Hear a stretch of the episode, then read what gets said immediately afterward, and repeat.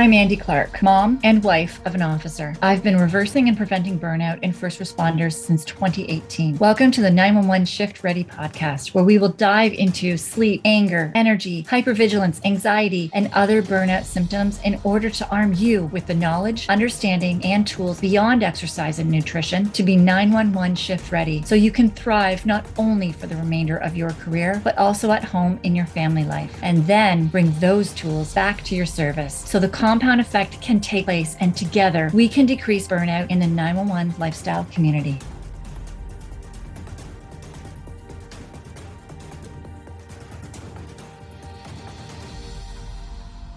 More willpower is not going to help you if your sugar and carb cravings are caused by shift work and operational stress of the job. Welcome to episode 22 of the 911 Shift Ready podcast where we are going to talk about shift work and how it increases sugar and carb cravings. Halloween is tomorrow, and I used to dread this time of year when my sugar and carb cravings ruled me because it showed me how little willpower I had. It was hard enough eating healthy when the pull to grab a pastry or a chocolate bar or takeout food was so strong, even when I had a healthy meal right beside me. But Halloween, it showed me how little willpower I really had. As soon as the box of candy was opened and I ate one, the game was over. There was no amount of willpower that would match the need to have another candy, then another, and then another. Even candies or chocolate bars that I didn't really care for, I had to have. And in our house, the switch witch actually comes the night after candy collection and it switches out the candy for a toy as one of my kids is allergic to a lot of the ingredients in candy. And if the switch witch happens to hide some of this candy in our house in order to come back and get it later because her bag of candy was too heavy to fly and deliver all these gifts to kids, then I would find myself finding her hiding spots and grabbing more and more candy until my husband would finally take it to work because I couldn't stop. Heck, I'm a personal trainer and a nutrition coach for a large part of my career 28 years. Eating healthy and exercise, it's always been a huge part of my life. I used to feel like I was a fraud with my lack of willpower. I was ashamed that I taught nutrition and I could not control this need for sugar and carbs. The stories that I hear from first responders are similar to mine. It was like sugar and carbs called my name, and they would say the same, especially in the middle of the day when my energy dropped or before I'd go to bed. If there was junk food in the house, I had no choice but to eat it. I did all the things. I prepped the healthy food, brought fruits and vegetables and protein with me to work, or I had them all readily available in the fridge where I could open the fridge and grab them. But when the cravings hit, it was like I had these blinders on and I didn't even see that healthy food that was literally right in front of me. I had to have the sugar the carbs. When my husband buys chips, he puts them on the top of the fridge, and I could be upstairs working and hear those chips calling my name. When I'd come down for lunch, I'd grab them instead of one of the healthy meals that I'd prepped, and I'd inhale them, an entire bag to myself. There was the odd occasion where I had more than a bag in one sitting. Like a bag, I'm talking these big bags of chips. I'd have more than one in one sitting chocolate bars, I'd go to the store or buy a multi pack and I would inhale three bars at once. And I'm saying inhale because I'm not even sure I chewed them. I would remember opening the package and then I'd look down and the chocolate bars were gone. Often, if I was with my husband or with a friend, sometimes if I had a chocolate bar, I would have the whole thing gone and they'd have eaten maybe one or two squares or bites. A box of cookies, bread, pasta, pastries, if they were around, I had to have them. No matter how full I was after a meal, I needed to have dessert, sometimes seconds, no matter how how full I was, how gross I was feeling. Halloween and Easter, though, it really seemed to be the worst. I was okay until I had one candy. After that, the game was on, and no amount of willpower ever won until I truly felt sick and I couldn't stop. Not all of the responders that I work with crave as bad as I did. And I'll explain why some of us crave to that degree and some of us can maybe have a little bit of willpower. You would think that all you needed is willpower and knowledge of healthy eating in order to stop sugar and carb cravings. That to stop sugar and carb cravings, you just have to make better choices, right? I'm not sure that I would have believed that someone wouldn't have enough willpower to avoid sugar and carb cravings and eat healthy until I myself, who studied nutrition, who loves eating huge salads and healthy meals, didn't have enough willpower to withstand sugar and carb cravings. Even with all of the nutrition tricks that I have up my sleeves, I still couldn't stop them. Through my 28 year training career and since 2018 working with first mm-hmm. responders, there have been some clients who have had sugar and carb cravings who never learned how to eat healthy. And once I taught them, they did make better choices and the cravings went away. But those are far and few between. Often the issue isn't not knowing how to eat healthy or not having enough willpower. I was about to ask you guys how many people do you know that you would describe as healthy and are always trying to eat healthy and work out regularly and still struggle to say no to carbs and sugar? But then I remembered that when I was experiencing the cravings, I hid them from everyone. So you wouldn't even know if somebody else is feeling this way. It was embarrassing. I taught nutrition, fitness, and health was my life. Only my husband knew that I couldn't stop once I started eating chocolate, candy, or chips. Once I did let it slip with a friend when she pulled out a container of chocolate and I kept grabbing more until I saw her eyes bulge out because of how many I had eaten. But often I could resist enough until I was alone and I'd eat all that I brought or I had in the house. I know many responders who, after dinner or before bed, they rummage through the cupboards for crackers, chips, cookies, candy, anything carbs or sugar, even after they've had a big meal and they knew that they shouldn't be hungry. Or on shift, they're grabbing fast food all of the time because that's what's calling their name. Has there ever been a time where you told yourself that you were not going to eat carbs or sugar and as the day went on, no amount of willpower was able to stop you from eating it? If so, many responders and someone who is a nutrition coach that loves to eat healthy can't gather the willpower to stop eating carbs and sugar, then is willpower the solution? No, it can't be. If a responder who is really all about health, if a nutrition coach can't gather the willpower to stop the carbon sugar cravings, then is it willpower that's needed? There's actually many different reasons that you could crave carbs and sugar, which is one reason why it's so tough to get rid of them as it's not this one stop fix. There's different reasons that this can happening. Today, in this episode, we're going to dive into two top reasons that a responder would crave carbs and sugar. The first reason that a responder craves carbs and sugar actually affects almost every responder because of how much you tax your stress system on the job. Now, this may not cause as large of sugar cravings as I've described earlier. You may be able to resist sugar and carbs if this is the only reason that you are having the sugar and carb cravings. And because many of you can actually resist those sugar and carb cravings when they appear, you may not realize that a bigger problem is brewing. And when you miss the signs, it can spiral into you becoming hangry from blood sugar lows, which is not good for you when you are on a call and you need to be calm or you're at home with your family and you don't need to be moody or you know you want to be calm and happy with them. It can also start causing you to wake up in your sleep and also gain weight around your middle even if you are at a stage of being able to resist the carb and sugar cravings when they pop up.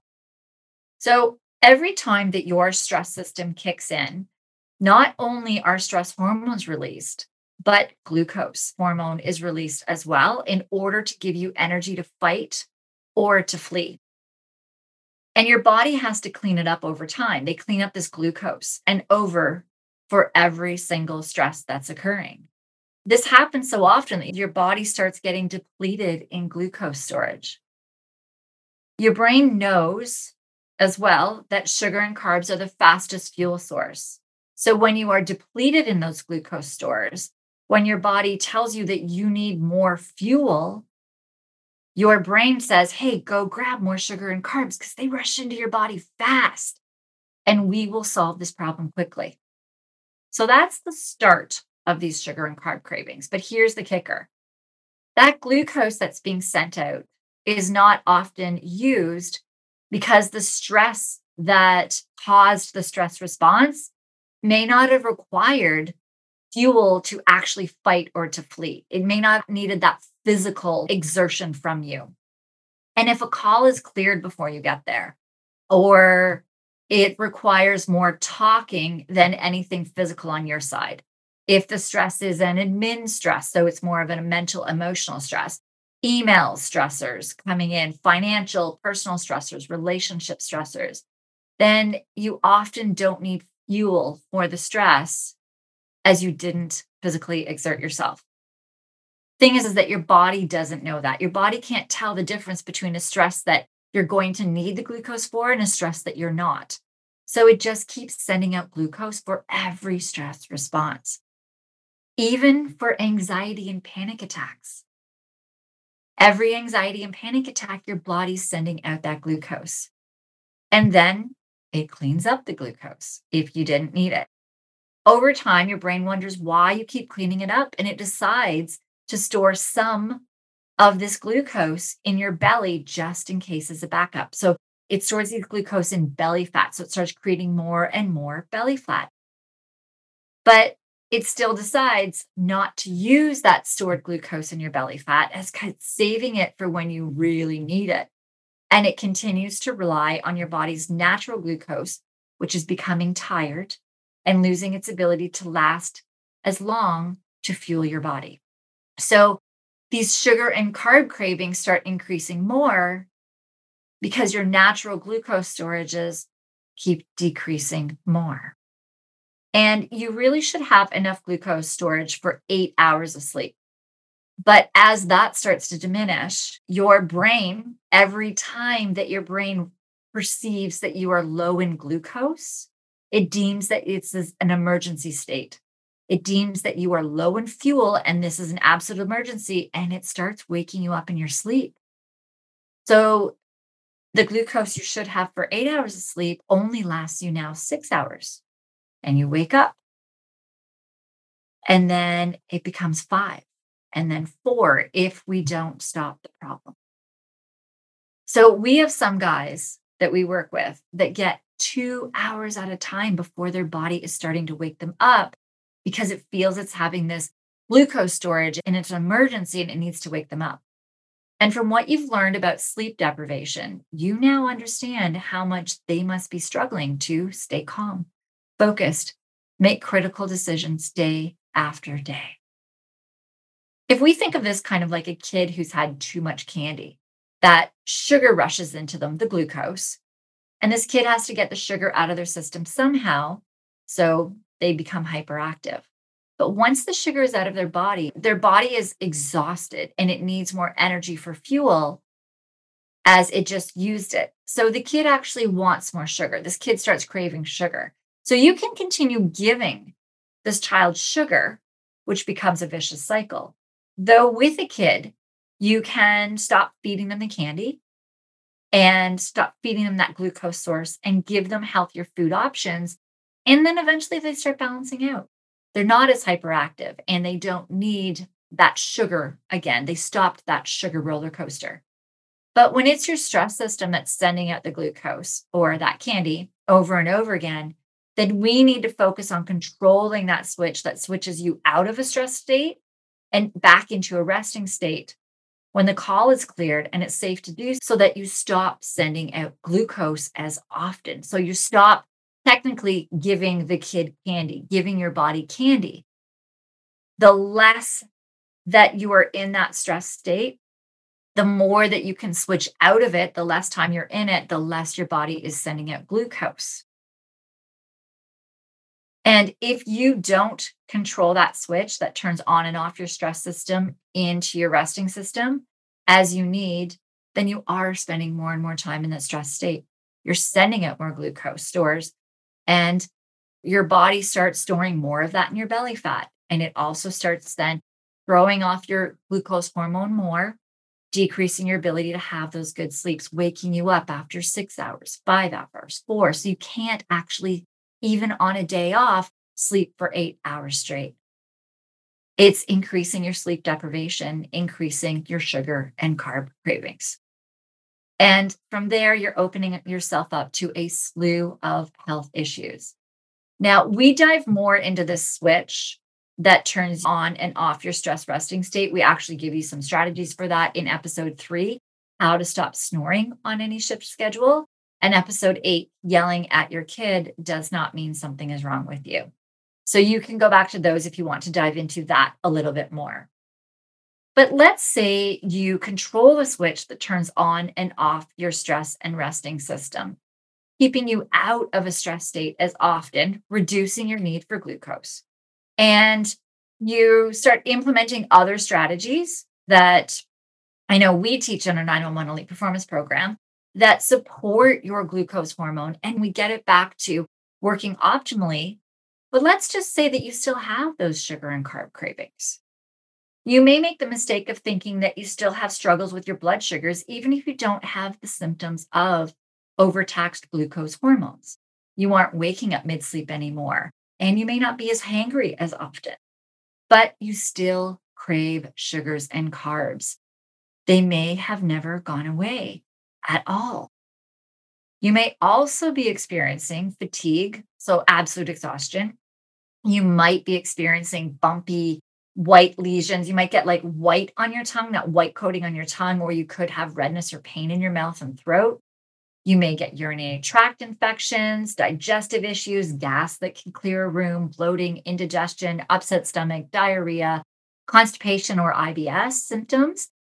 You may have skin or nail fungus. You may have joint pain, along with these sugar cravings. So, what do you do? That's when we start looking at your gut and your bacteria. Stress can really affect your gut when you are switching continually into that stress system, then your digestion shuts off because when you are in that fight, you don't need to stop and have a meal. So your digestive system slows down. And when your digestive system slows down, your stomach acids slow down. Then that starts causing some bacteria from your large intestine to start creeping into your small intestine and things take over. Let's think of it like there is a war in your gut.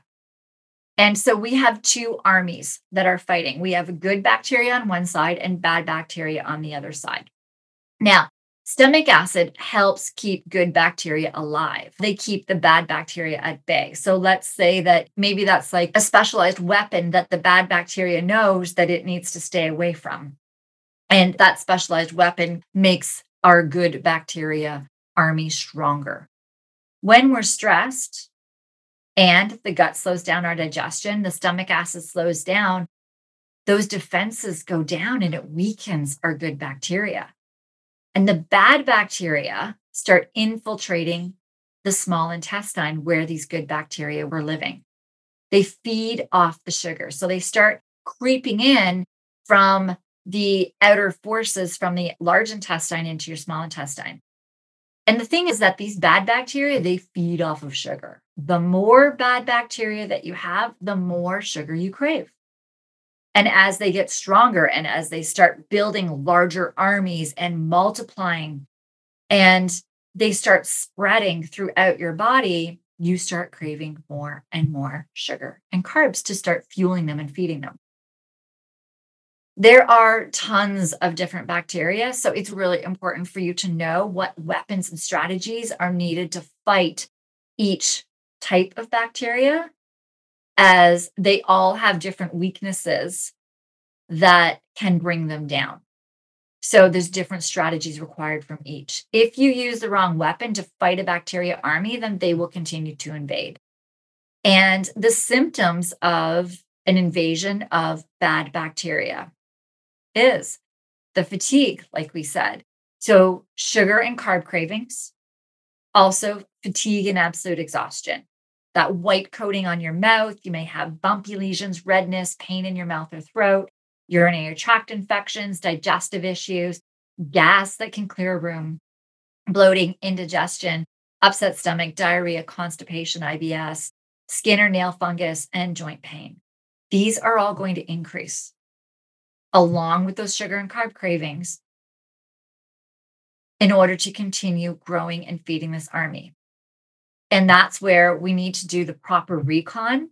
It's really important for your success in this fight. If you don't do the proper recon, then you may be using the wrong weapons, the wrong strategy in order to be able to take the bad bacteria down, depending on which bad bacteria you're fighting. So, my sugar and carb cravings were so bad because I had both of these struggles going on. I had my stress system kicking in, throwing everything off, and I had tons of bad bacteria taking over different kinds. So I needed different strategies to fight different ones. I made the mistake of first tackling the bacteria. I made some headway. Somebody had told me all about gut stuff, and I went to go and do it. But because my stress system was always kicking in, I would make some headway with killing some of this bacteria. But because my stress system kept kicking in, my stomach acids kept slowing down, that my good bacteria couldn't fight back as much. And eventually, the good bacteria would be overtaken by the bad bacteria again. So I'd make two steps forward, one back, sometimes two back over time. It was frustrating. I learned the hard way to gain control over the stress and resting switch first, and then to tackle my gut bacteria. Only then did the sugar and carb cravings disappear. Now, there's one mistake that we do see often that does initially curb the carb and sugar cravings, but over time they do come back with a vengeance. And that's keto or intermittent fasting. The mistakes that people make is thinking that the great feeling when they start keto or intermittent fasting is the solution that they've hit the jackpot. Oh my God, I feel so much better. I'm not craving sugar and carbs. The fatigue has gone away. I feel amazing.